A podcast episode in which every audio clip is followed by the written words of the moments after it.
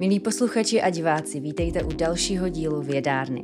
Mým dnešním hostem je vedoucí oddělení archeologie Sleského zemského muzea Jiří Juchelka. Vítejte. Dobrý den.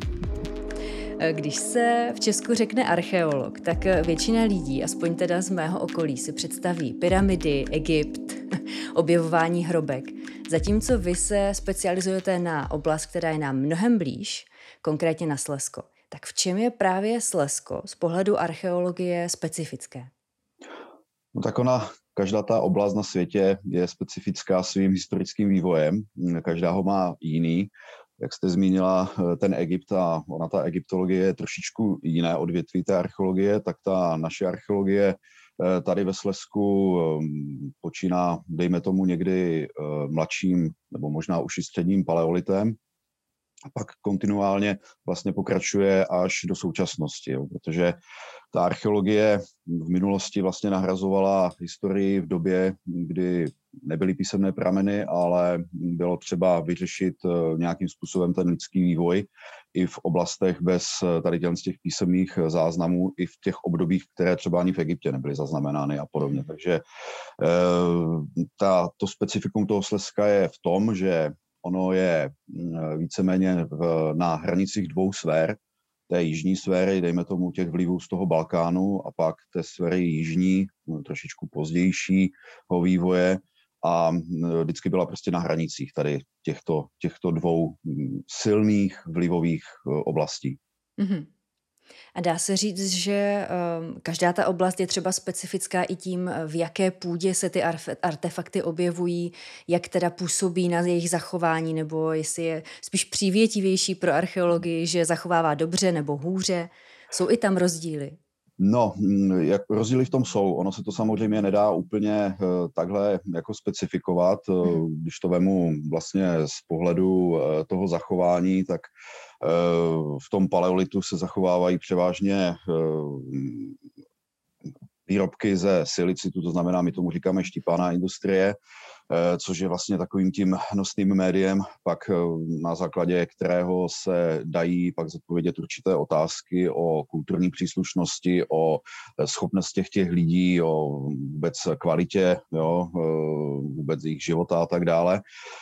No a v tom mladším období pravěku, někdy od toho pátého tisíciletí, se pak ten obraz archeologicky mění a tam je zase nosným médiem keramika jo, mhm. protože vlastně tam začala se vyrábět keramika, čili od toho nejstaršího eh, období spojeného s kulturou takzvanou lineární keramikou už eh, se v prostoru Evropy té střední Evropy a toho Slezska začíná tedy eh, používat, používat nádoby keramické a podobně.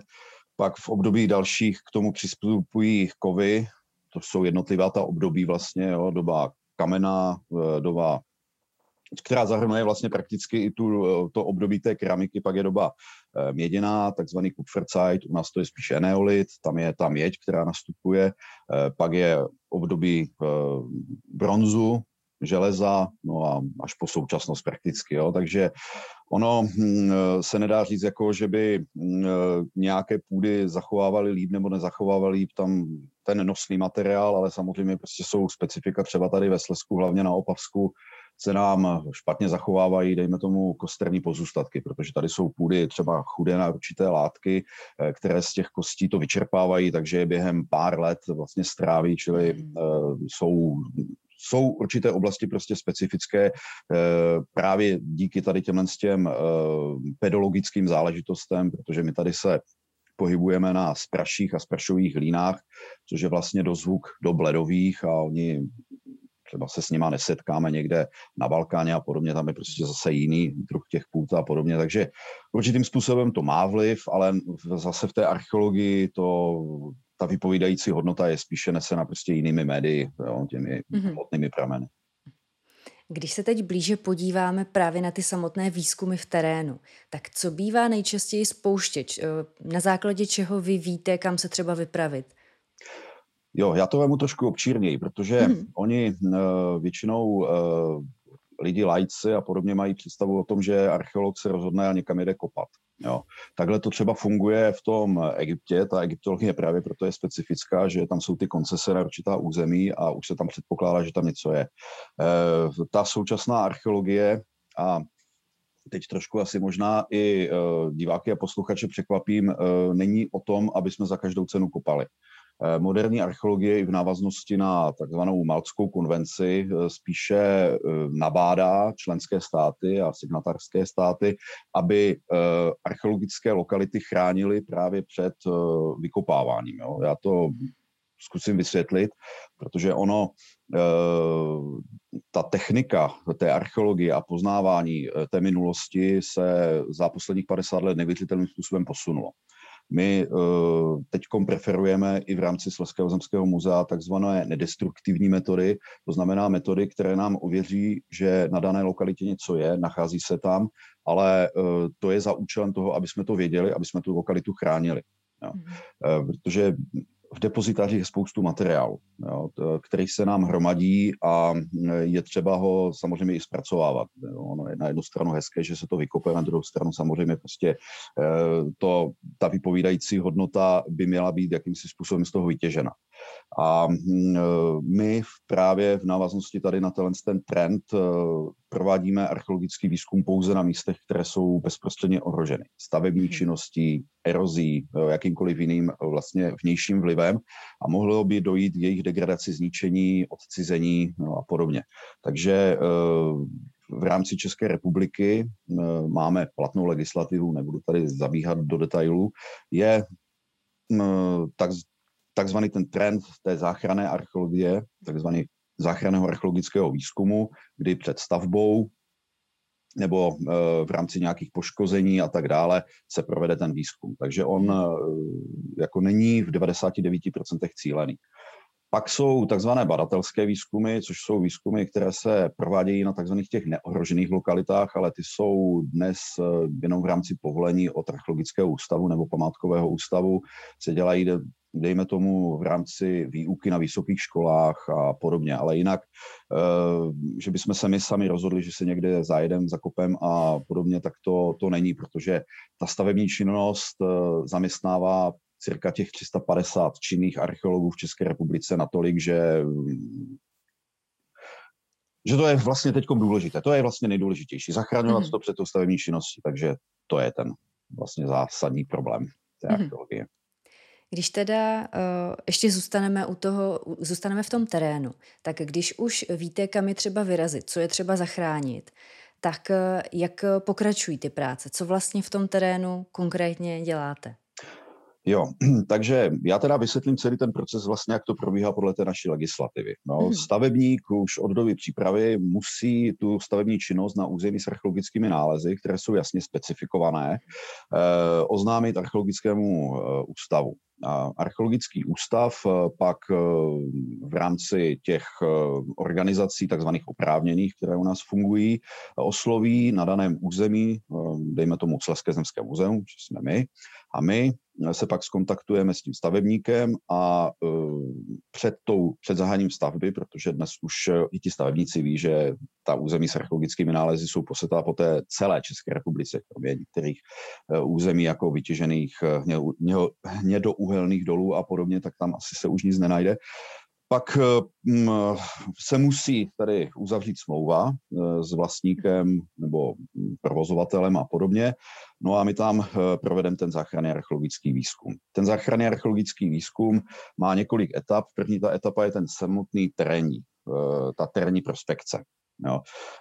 Pokud se jedná, dejme tomu, o nějakou stavbu, třeba dejme tomu dálnice na polích kolem města a podobně, tak se provádí vlastně strojová skrývka a my jdeme za těmi bagry a pokud se tam identifikuje nějaký zahloubený objekt, který je krásně vybarvený, protože vlastně ten podklad, ten sprašový, to jsou ty žluté jílovité hlíny, tak pokud tam v minulosti do toho někdo něco vykopal, nějakou zásobnicovou jámu, hliník, nějaké obydlí, chatu a tak dále, tak už se to nikdy nezasypalo tím stejným materiálem, ale většinou ten materiál je tmavší a podobně a my podle toho teda identifikujeme tady tyhle ty anomálie. Pokud je to, dejme tomu, v rámci třeba bývalých středověkých aglomerací, tak tam je ta situace taková, že téměř pod chodníkem už se nacházejí ty vrstvy, které odpovídají vlastně jo, určitému vývoji, protože každá ta vrstva vlastně odpovídá určité době. Jo. Eh, v Opavě ty vrstvy můžou být třeba v centru i 6-metrové, v Ostravě trošičku méně, protože to je přece jenom trošičku jiná, jiný typ aglomerace, ale třeba v Praze, když se dělají výzkumy skutečně v centru, tak tam můžou být třeba i 13 metrové a víc. Jo. Takže takový nárost těch vrstev od toho středověku my tady máme. Mm-hmm. Jaké technologie používáte? Vyvinulo se to s tím, jak se technologie vyvíjí ve všech oblastech, tak i v archeologii? Ano, oni eh, Samozřejmě ty technologie nejsou primárně vyvíjeny pro archeologii, ale my využíváme technologie z jiných odvětví. Eh, jak jsem právě zmínil, tak eh, ono v dnešní době hm, je trend používat co nejvíc těch nedestruktivních mhm. metod, aby se vlastně odhalovalo. Takže v rámci primárního toho základního archeologického, záchranného archeologického výzkumu, tak samozřejmě prostě je to pořád to stejná práce, to znamená vykopat, jo, odvést, e, vytáhnout nálezy a umít je a zpracovat je do podoby nálezové zprávy. Ale pokud se využívají nové technologie, tak e, zmíníme třeba takzvaný dálkový průzkum, což je vlastně průzkum pomocí dneska dronů. Jo. Oni vlastně mm. se dají mapovat určité lokality eh, podle vegetačních příznaků. Vyšlete dron do určité výšky, eh, prolítáváte se nad polem, dejme tomu pšenice nebo žita a když jsou tam zahloubené objekty, tak samozřejmě prostě ten porost nad nimi je eh, výrazně jinak zbarvený a výrazně vyšší, protože vlastně on, eh, oni ty, ty plodiny jsou schopny, pokud mají nějaký podklad hlubší, tak samozřejmě prostě jako vyrůst víc a být zelenější třeba a podobně. Čili tady tohle se dá identifikovat a ty příznaky nemusí být jen vegetační, oni jsou i vyprahlostní, sněhové jo, a, a podobně, takže je jich víc. Eh, další technologie, které se používají v rámci tedy terénních prospekcí, tak je třeba geofyzikální průzkum, což je průzkum eh, pomocí tedy eh, buď magnetometru nebo georadaru. Eh, to jsou přístroje, které jsou schopny zaznamenat eh, v, pod povrchem, aniž by se muselo kopat nějaké anomálie, které se tam nacházejí, čili zdi, eh, krypty, zahloubené objekty a podobně. Samozřejmě prostě novější věci, jo, se kterými souvisí třeba, já nevím, druhoválečné období a, a tak dále. A e, pak jsou prostě metody, e, které už pak dopomáhají v rámci dalších třeba zpracovávání těch, e, těch výzkumů, to znamená, já nevím, stromsiová analýza, kdy se v rámci výbrusu třeba ze zubů dá poznat migrační procesy, že to strontium se váží na určitém území, jinak jo, na kosti. Člověk eh, vlastně konzumuje určitou stravu, eh, která obsahuje právě to stroncium jinak na Balkáně, jinak na Jižní Moravě, jinak u nás a tak dále. Takže z toho, a všechno je to zaznamenáno vlastně v našich kostech, jo, v zubech a tak dále. No a těch, těch eh, přírodovědných záležitostí, těch analýz a těch podpůrných oborů je, a metod je celá řada. Jo, takže vlastně mm, Všechno to je pak samozřejmě otázka financí, protože tady tohle mhm. to všechno stojí peníze. A s jakými vědeckými obory vy jako archeologové nejčastěji přicházíte do styku? Tak uh, úplně nejčastěji uh, s antropologií, protože um, určení kostí jedinců a tak dále, pak samozřejmě je to, jsou to analýzy osteologické, to znamená, um, dejme tomu, zooarcheologie, která nám určuje zase kosti zvířat, je zo, ne, pardon, archeobotanika, jo, protože my můžeme zkoumat i různé, třeba dejme tomu pilové, eh, pilová zrnka, různé typy plodin a tak dále. V rámci novějších třeba výzkumů eh, období druhé světové války spolupracujeme i s obory, jako jsou balistika no, a podobně. Takže eh, ten závěr těch různých oborů, se kterými můžeme spolupracovat a spolupracujeme, je skutečně široký a mm, víceméně nás k tomu vždycky přivede určitý typ toho nálezu. Jo. Mm-hmm. Spolupracujeme s geology na určení, jdeme tomu typu různých typu štípané industrie, broušené industrie a tak dále, protože je třeba určit i druh toho kamene, ze kterého to bylo vyrobeno a pak se na tom dá třeba předpokládat i různé obchodní trasy, protože určité suroviny nejsou místního původu, ale můžou být třeba klidně 800 kilometrů odtud. Někdy eh, my jako lajkové, když eh, třeba čteme články o nějakých objevech nebo o nějakých pokrocích ve výzkumu, tak eh, žasneme, co všechno jste schopni vy archeologové z nějakého jednoho střípku nebo z jednoho malého detailu se dozvědět. O tom, jak ti lidé žili vůbec, nejenom co jedli a kde žili, ale i jak žili. Hmm. Tak jakým způsobem tyhle informace získáváte? Je to zase vlastně na podkladě těch, eh, těch analýz přírodovědných a podobně. Jo. Primárně samozřejmě eh, jako určit eh, typ kultury a stáří daného předmětu nebo i střepu. Ona, ta archeologická věda si vyvíjí někdy od renesance. Oni, takže ona je už staršího data, čili uh, už i tady ta typologická řada a možnost vlastně určení, jak je co staré, jo, je skutečně prostě propracované. Uh, takže pokud my najdeme nějaký střep, tak uh, už student bakalářského oboru archeologie je schopen určit minimálně, jestli je pravěký, středověký nebo novověký. Jo, samozřejmě prostě v dalším tom studiu nabíde, a hlavně praxí, nabíde potom e, natolik zkušeností a znalostí, že už je pak schopen zařadit třeba i kulturně a podobně, takže ono to je prostě dáno eh, nutností studovat a podobně. Když eh, já třeba vysvětluju, proč my poznáme, že zrovna tenhle ten a tenhle ten střeb je starší a mladší, tak eh, vždycky poukazuje na to, že když eh, před eh, kohokoliv postavím tři auta, jedno z 19. století, z 20. století a podobně, tak i vy osobně taky poznáte, mhm. které je mladší a starší, protože s tím máte zkušenost. Jo. A takhle úplně to stejně vlastně funguje i v té, i v té archeologii, protože člověk jako takový je posedlý inovacemi, Jo, ono to dneska je samozřejmě daleko hektičtější, ale i v minulosti, čili on, když něco vyrobil, tak se nezastavil u toho výrobku jakožto takového, ale pořád se ho snažil zdokonalovat. Mm-hmm. Takže je tam ta, ten vývoj, ta retrospektiva toho předmětu je zachytitelná a v určitých typech těch předmětů je pak ji možno i takhle datovat. Mm-hmm. No a v rámci tedy dalších eh, věcí, se kterými eh, jako pracujeme a jsme schopni určovat různé aspekty života našich předků, tak jsou to samozřejmě eh, věci třeba spojené se sociálními různými rozdíly a tak dále, kdy na podkladě, dejme tomu, pohřebišť a předmětů v nich uložených jsme schopni třeba určit, Eh, jestli se jednalo o jedince, z, dejme tomu, z sociálně vyšší společnosti nebo nižší, jo, jsou to různé luxusní předměty, prostě, které oni tam mají jo, a tak dále. Takže eh, je to zase tady na bázi prostě určitého prostě určování jo, bohatosti a nebohatosti a tak dále.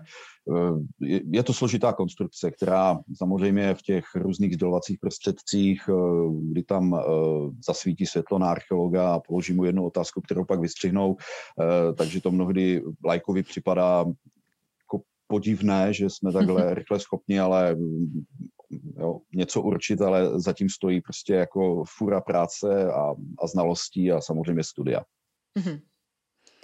Když si like má představit poklad, tak většinou uh, si představuje šperky nebo nějaké drahé kameny, uh, drahé kovy.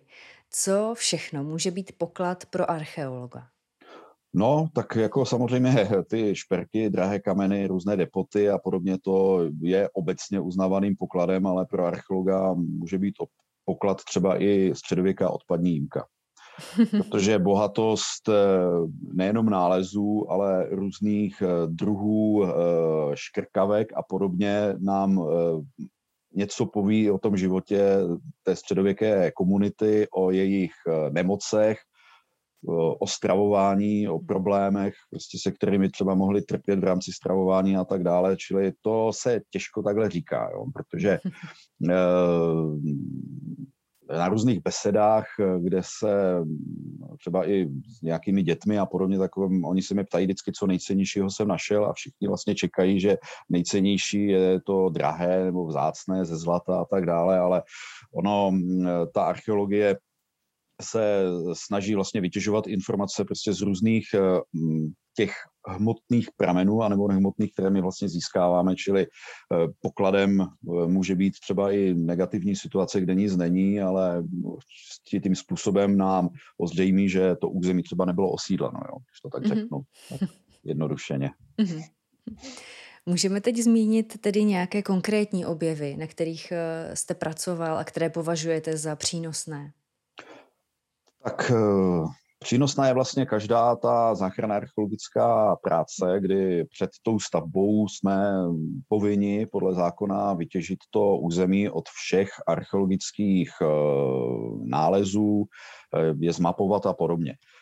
Ale hm, pokud se ptáte vyloženě prostě na něco hodnotného, tak eh, z poslední doby můžu zmínit třeba ten nález toho, toho meče eh, z doby bronzové z, z Jesenická, z katastru Černé vody, ale ten jsme nenašli sami, on to tam vlastně našel eh, náhodný kolem jdoucí údajně teda na sběru hub, takže ten, ten je skutečně prostě zajímavým, zajímavým předmětem, který jednak je, je tomu nominálně cenný, ale druhou věcí, kterou jsme s ním schopni provádět, tak eh, na bázi různých analýz, no, třeba zodpovědět ty otázky, jak se tyhle ty meče vyráběly, jo, se, oni jsou sice z bronzu, ale prostě suroviny a tak dále, jestli třeba nebyl obalený v nějakém textíli, takže jsme podrobovali různým tedy analýzám a podobně a ty informace, eh, které třeba my jsme dnes schopni jo, z těch nálezů udělat, tak eh, před 50 lety to nebyli schopni, proto je to tak, eh, tak důležité pro nás. A samozřejmě, že si uvědomujeme, že za 100 let se zase ti naši následovníci archeologové budou chytat za hlavu a budou říkat, že budou mít zase nové analýzy a budou z toho získávat více. Proto je vlastně tak důležité to uchovávat v zemi. Jo, to mm-hmm. je vlastně to i pro ty příští generace, protože ta technologie se bude vylepšovat a těch informací bude daleko víc. Mm-hmm. A teď mi napadla právě otázka, jak jste zmiňoval, že s vývojem technologií se můžeme dozvědět více a více. Tak to, co už eh, my máme třeba v nějakých sbírkách, už to máme zpracováno, je nějaká pravděpodobnost, že se k tomu v budoucnu někdo bude vracet a bude zkoušet objevit o tom ještě víc? To se děje. Jo. Tady samozřejmě, pokud to je v těch sbírkách, eh, tak eh, ten předmět eh, už tam bude na pořád, pokud bude naše civilizace existovat, protože nám to i ukládá zákon, že každý archeologický nález je vlastnictvím kraje nebo státu, zase zabředáme trošku do legislativy, ale to je jedno. Ehm, a my v těch muzeích se o něj musíme starat.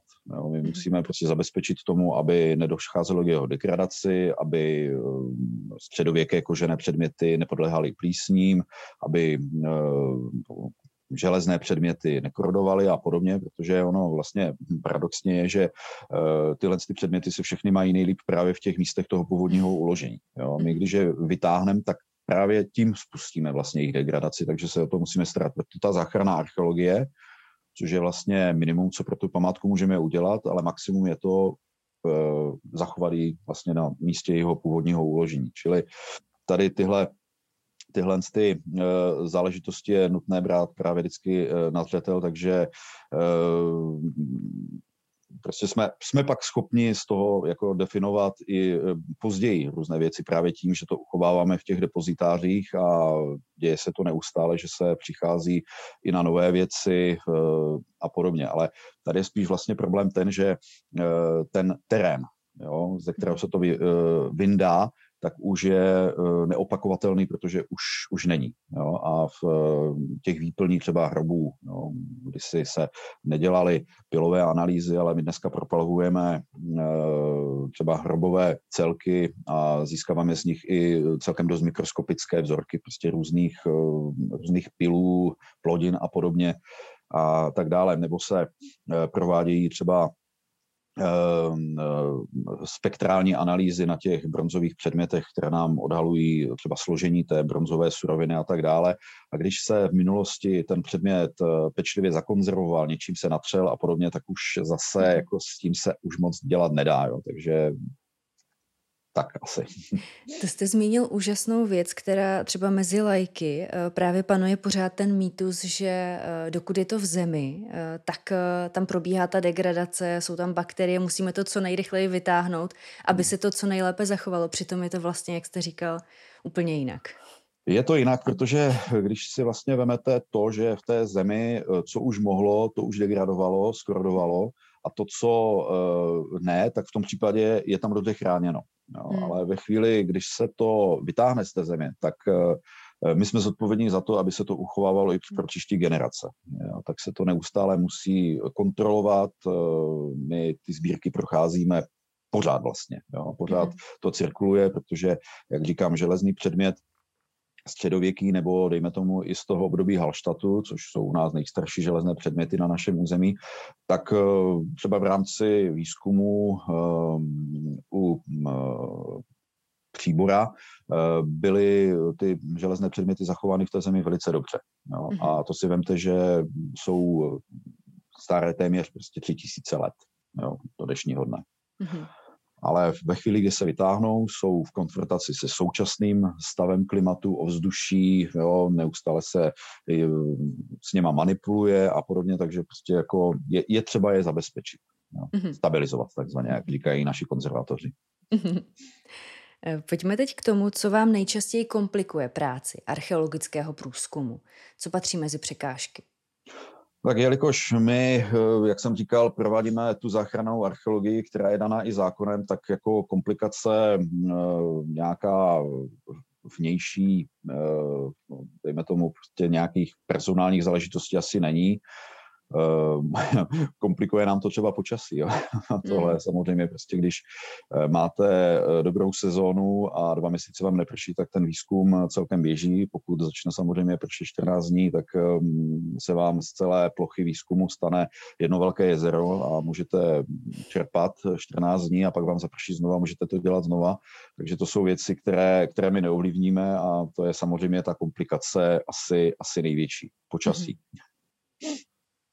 A pokud jde o ty badatelské, tak hrají tam třeba roli i finance? No, ty hrají... Je to jedno třeba s překážkou, že se nenajde dostatek eh, financí na to, co byste potřebovali? Jo, finance to je, to je velký problém, eh, ne už tak v tom terénu, protože ten terén řeší zase naše legislativa. Ona eh, vlastně pokud ten výzkum je vyvolán stavební činnosti, kterou vyvolá, dejme tomu, právnická osoba, tak podle našeho zákona to musí i zaplatit. Jo. Eh, pokud, pokud je to fyzická, ale mm, samozřejmě jenom součást eh, takzvaného toho záchranno-archeologického výzkumu, čili terén a zpracování tohle. Pak už další záležitosti a podobně eh, se třeba musí řešit formou grantů. Jo, kde se ty finance třeba najdou na různé specializované analýzy a další prostě nějaké rozbory předmětů a podobně. Mm-hmm. Pojďme teď k oblasti vzdělávání. Vy, kromě toho, že působíte v Slaském zemském muzeu, tak také učíte. A já bych se nejdřív ale podívala na střední a, a mhm. po případě ještě základní školství a na to, jak se mhm. vlastně učí historie, jak se učí dějepis. Poslední dobou se hodně učitelů orientuje více na zážitkové učení. Mhm. Tak co byste vy osobně uvítal v oblasti výuky dějepisu? Už od těch třeba menších dětí. No, jako to je složitá otázka, protože přece jenom eh, já uh, jsem se setkal na základní škole s učitelem, který uh, dějepisu, který byl natolik uh, jako dobrý, že mm. tu lásku a um, takový zájem by mi provodil, takže já si myslím, že to je všechno jako na těch lidech, na těch učitelích a prostě jsou schopni výklad eh, dějin říct natolik záživně a zábavně, eh, že ty děti eh, to chytne a může je to třeba i začít zajímat, mm-hmm. a nebo k tomu budou mít aspoň určitý vztah nebo úctu a mm, takže ty zážitkové věci pro mě jako jo, já si myslím, že pokud to má hlavu a patu, pokud jsou schopni ty informace předávat takovýmto způsobem, tak to je jenom pro dobro věci. Mm-hmm. Protože třeba zrovna archeologie mi přijde jako úžasné, uh, úžasná oblast na vlastní zakoušení té práce, hmm. vlastní objevování uh, při nějakém, nějaké akci Dní otevřených dveří nebo něčem, něčem takovém. Jo, tak eh, ona vlastně jedna součást archeologie je takzvaná experimentální archeologie, protože my určité postupy eh, výroby určitých daných věcí, předmětů si eh, i sami potřebujeme vlastně vyzkoušet, jestli to tak mohlo být, jestli se to takhle dalo vlastně vyrobit. A jsou různá experimentální centra, která jsou, dejme tomu, součástí různých archeoskanzenů, třeba Chotěbus jo, a podobně. Takže je to, je to jedna z možností takového toho vlastně oživení té výuky a podobně, takže mm-hmm. vině pro. Co podle vás patří mezi úplně zásadní věci, které by se měli studenti archeologie, teď už mluvím o těch starších studentech, mm. co by si měli osvojit určitě? Přímo v, v rámci studia archeologie, tak eh, samozřejmě prostě je to mm, věc eh, dvou růz, takových eh, oborů a to je historie a přírodní vědy. Protože ona, ta archeologie sice je u nás brána jako součást humanitních věd, ale v, třeba ve Francii a mm, tuším, že i v Americe se bere spíše za součást těch přírodních věd. Takže vlastně student eh, by jednak měl už eh, ze střední školy znát aspoň určitým způsobem tedy historický vývoj. Druhá věc je samozřejmě, že by student archeologie měl eh, umět aspoň základní eh, věci z chemie, aby se byl schopen orientovat v různých těch, eh, těch prvcích, ze kterých jsou eh, různé bronzové předměty a podobně vyrobeny, protože my, když něco pošleme do nějakých laboratoří, tak oni nám potom pošlou seznam, jo, kde jsou ty prvky vlastně v těch zkratkách a podobně různé sloučeniny. Pak by v současné době měl umět dobře pracovat uh, i s těmi novými technologiemi, měl by uh, zvládat práci s počítačem, s grafickými programy, protože to je taky nutné, ta archeologie, uh, když se to vykope, musí se to zakreslit, když se to zakreslí, musí se to zdigitalizovat, takže mm, jako programy typu Photoshop, AutoCAD, Allplane a podobně, to už vlastně je základ toho, aby ten eh, archeolog byl vůbec schopen udělat eh, nálezovou zprávu, pokud nemá široký tým lidí, prostě, který každý bude dělat tady tyhle ty věci, takže pokud je někde v nějakém muzeu, kde jsou dva, tři eh, na oddělení archeologické, takže by měl aspoň tady tohle prostě umět. Mm-hmm. Samozřejmě měřit eh, nivelákem, to je taky základ, to učím studenty, ale dneska už samozřejmě prostě jsou jiné přístroje daleko sofistikovanější, lepší, různé geomaxy a podobně, kde si to nacvakáte přímo v terénu a rovnou vám to vykreslí prostě celý, celý výzkum a tak dále. Takže mm, je toho hodně, co by měl student archeologie znát a jak já vždycky říkám, prostě od všeho něco. Jo? Od, mm-hmm a ono, jak jste říkal, že ta praxe je v podstatě nezastupitelná a že hmm. hodně ovlivňuje to, jak archeolog potom i třeba určuje ty nálezy, tak eh, vlastně když student dokončí studium archeologie, tak ta praxe je asi hodně, hodně potřeba hned získávat, jít do toho terénu. Je. No, já samozřejmě nechci úplně jako žehrat nad tím, jak funguje výuka archeologie na vysokých školách, protože ona určitým způsobem připraví ty studenty eh, jenom na něco. Jo, ona mhm. je vlastně připraví svým způsobem akademicky, když jsou právě různé předměty jako terénní teorie praxe a podobně, kde se naučí měřit a tak dále ale eh, pak v tom terénu vlastně zjistí, že eh, je to trošku jako složitější, ehm, je to eh, mnohdy i, eh, i náročné fyzicky, hlavně ten terén, eh, a pak samozřejmě v rámci různých těch zpracovávání a podobně i v těch muzeích pak další prostě administrativní záležitosti s tím spojené, uzavírání smluv, fakturací, vkládání do různých databazových systémů a podobně. Mhm. Takže oni, když vyštou z té vysoké školy, a pokud už se nezúčastnili eh, jak nějakých praxí, samozřejmě praxe třeba dejme tomu na výzkumu to jo, ale eh, tam většinou je pustí jenom k preparací různých objektů a podobně, ale už dejme tomu nějaké složitější záležitosti jako kreslení,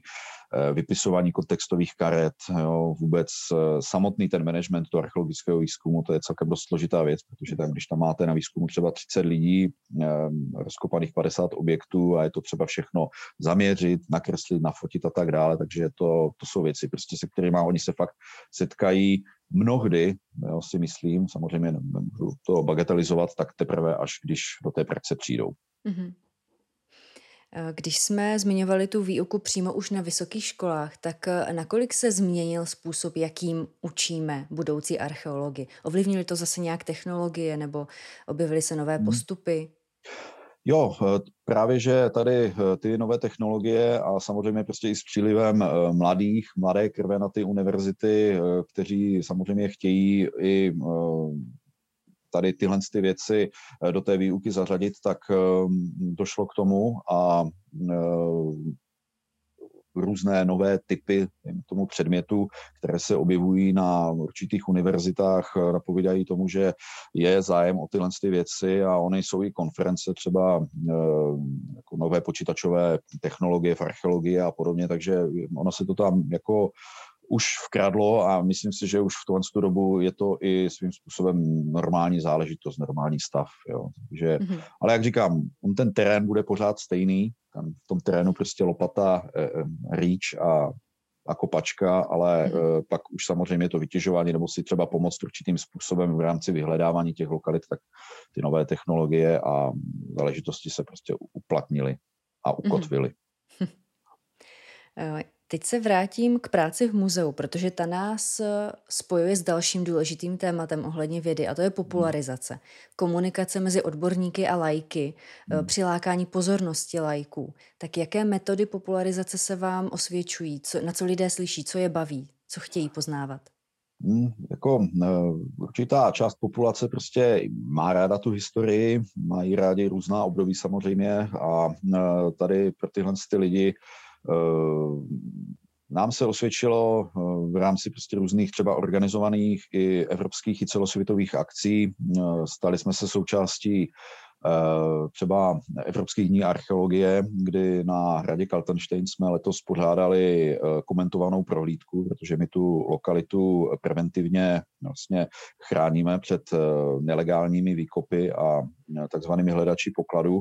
Takže se snažíme i té eh, veřejnosti vlastně těmi, těmi akcemi vysvětlit jo, naši činnost, proč se to dělá a podobně. Eh, v říjnu eh, tradičně pořádáme Mezinárodní den archeologie, kdy pořádáme výstavu, přednášku, bylo to částečně i v minulosti zastoupeno, i dejme tomu nějakou uh, akci pro veřejnost, kdy jsme měli středověké šermíře a mhm. podobně a uh, středověkou kuchyň a podobně takže tam s těmi lidmi jsme v kontaktu, aby prostě věděli, o čem ta práce je. A samozřejmě standardní výstavy eh, o archeologii, o vývoji a podobně, které se v eh, tom muzei prostě snažíme dávat. Samozřejmě i internet No, máme eh, ve Sleském zemském muzeu přímo stránky muzejní archeologie, kde, se, kde máme třeba i virtuální výstavy, no, lidi se tam dozví, co zrovna děláme.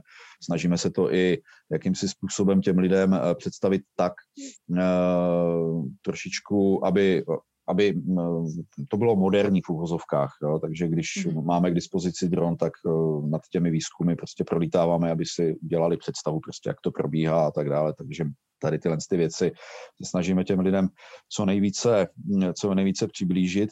No a e, taky e, dobrá věc e, a i moderní je vlastně digitalizace různých typů nálezů, protože e, dneska, jak je ten svět propojený, tak e, lidi e, samozřejmě prostě mají zájem o různé artefakty, typy artefaktů, ale třeba někdo, takom, příklad z New Yorku se nerozjede do Sleského zemského muzea, ale chceme předměty právě eh, naskenovat v 3D skenerech a tímhle tím způsobem eh, tu sbírku archeologickou vlastně zpřístupnit online v úvozovkách celému světu. Jo, mm-hmm. Protože to je podle mě daleko důležitější. Nechci říct, že by lidi do muzea nechodili, oni chodí pořád, mají to rádi, ale skutečně prostě z nějakých větších dálek a podobně. Jo, je to, eh, to dědictví totiž archeologické není naše, že to je prostě celosvětově dědictví prostě patřící všem, takže by to i všichni měli mít k tomu přístup a eh, svobodný přístup. Mm-hmm. Jak jste zmiňoval ty lovce pokladů nebo hledače pokladů, tak to mě zaujalo. Já jsem myslela, že to je jenom záležitost amerických filmů nebo, uh, nebo uh, historie. Uh, pořád se vyskytují hledači pokladů nelegálně? Jako? No, takhle, já zase začnu trošičku ze široka, protože to je právě způsobeno tím, že lidé mnohdy ani neví, jakým způsobem je právě správné ty archeologické mhm. artefakty a ty předměty chránit. Eh, takže když jsem řekl lovec pokladů, tak um, ono to je vlastně spojeno s eh, nelegálním prováděním detektorových průzkumů na archeologických lokalitách. Jo, mhm. vlastně to nelegální vytěžování a podobně, eh, což je prostě fenomén, ale jak říkám, prostě oni mnohdy ani ti lidi prostě neví, že dělají něco špatného. Oni mají prostě pocit, že to je jako k dobru věci. Ale mm-hmm. to je jedna část té, té skupiny, která třeba ty předměty i přinese do toho muzea. My je samozřejmě poučíme, že prostě to není úplně ideální chodit po lokalitách a podobně, no ale pak je třeba druhá skupina, kteří to do těch muzeí nenosí a kteří tím eh, třeba no, můžou je obchodovat, jo, rozprodávat to nelegálně, prostě vyvážet mimo eh, Českou republiku a tak dále, pak to skončí v různých soukromých sbírkách, eh, anebo kdo ví kde.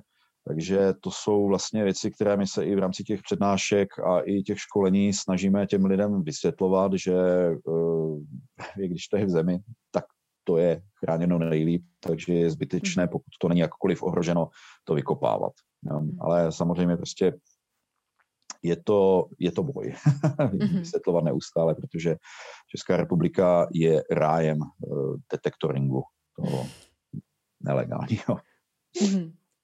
No to je právě eh, průšvih, že o tom tolik eh, povědomí ve veřejném prostoru není. Mhm.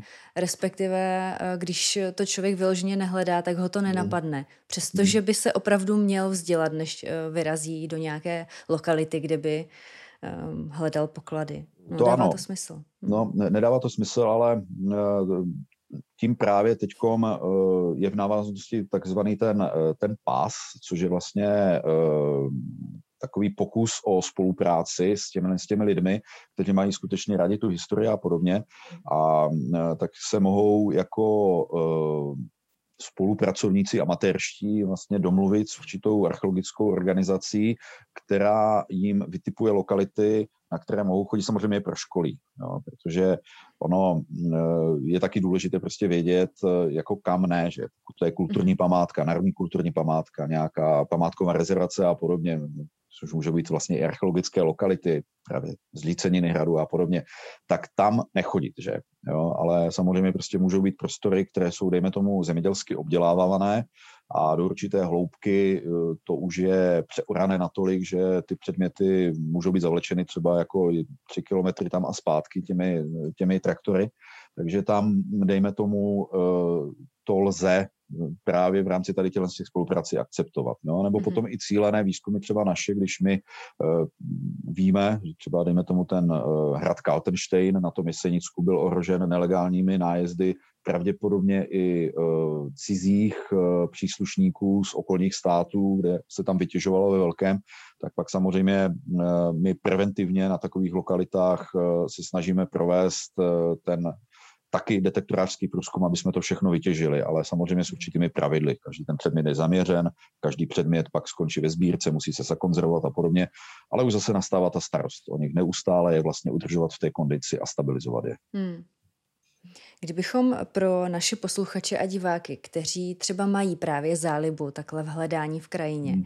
měli uvést nějaké základní věci, kterými by si měli řídit, co si třeba zjistit, než někam vyrazím, tak eh, co by byly ty zásadní věci, které by měli No, já, já bych jim hlavně doporučoval, aby se spojili s nejbližší archeologickou uh, institucí, kterou mají ve svém okolí, může to být muzeum a podobně, a uh, tam uh, by je měli proškolit jo, právě v rámci tady těchto těch spoluprácí. Oni se právě ten systém PAS vymyslel Archeologický ústav v Praze a v Brně s tím, že vlastně každý takový člověk je registrovaný, jo, dostane něco jako legitku um, a jasně se mu prostě řeknou ta pravidla, kde může, kde nemůže uh, a i určité území, prostě, kde může chodit. Jo, a je to všechno pak jako jednoznačně ověřitelné. On když ho třeba policie někde načape, eh, tak eh, musí dopředu oznámit té společnosti, u které je zaregistrovaný, že ten a ten den bude chodit tam a tam a podobně a takhle se to ověřují. Takže je to jedna z cest. Jestli bude fungovat, to se uvidí. Zatím to prostě trvá chviličku.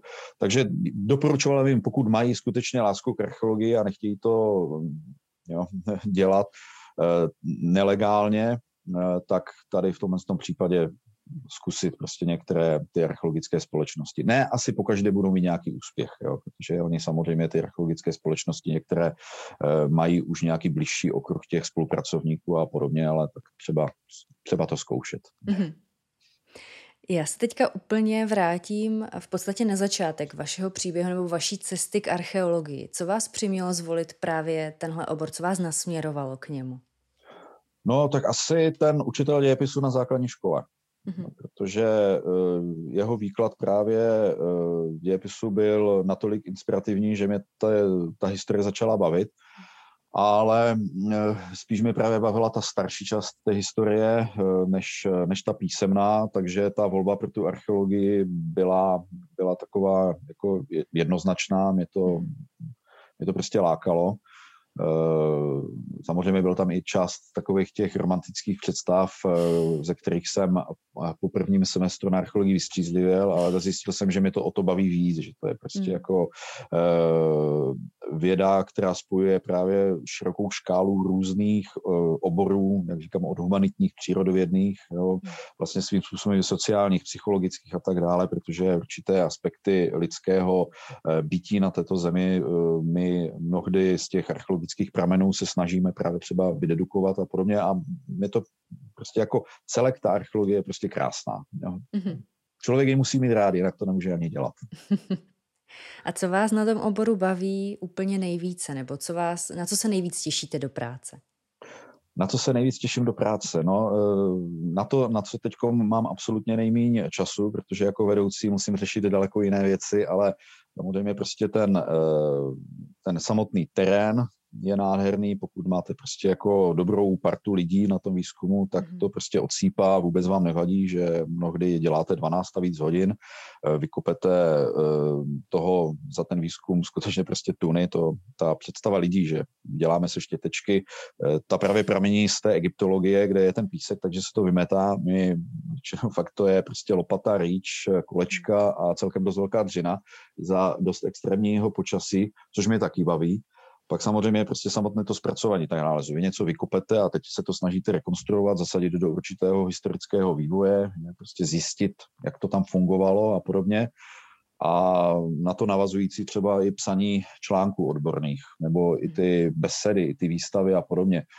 Takže mě to tam vlastně baví na té archeologii od toho začátku až po ten konec prostě úplně všechno. Mm-hmm.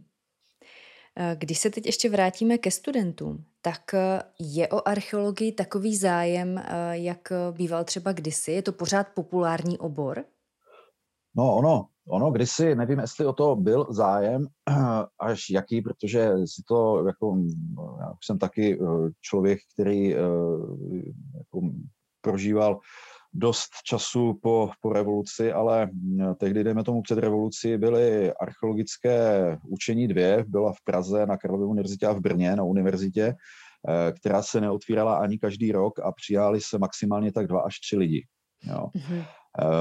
Po roce 89, kdy začalo i trošičku, jak to řeknu brutálně, lov na studenty, a tak ty archeologické, eh, archeologické učení se otvírala eh, v dalších eh, městech. Opava byla třetí, pak byla Plzeň, že České Budějovice, Hradec, Olomouc, dneska už to je hrozně moc.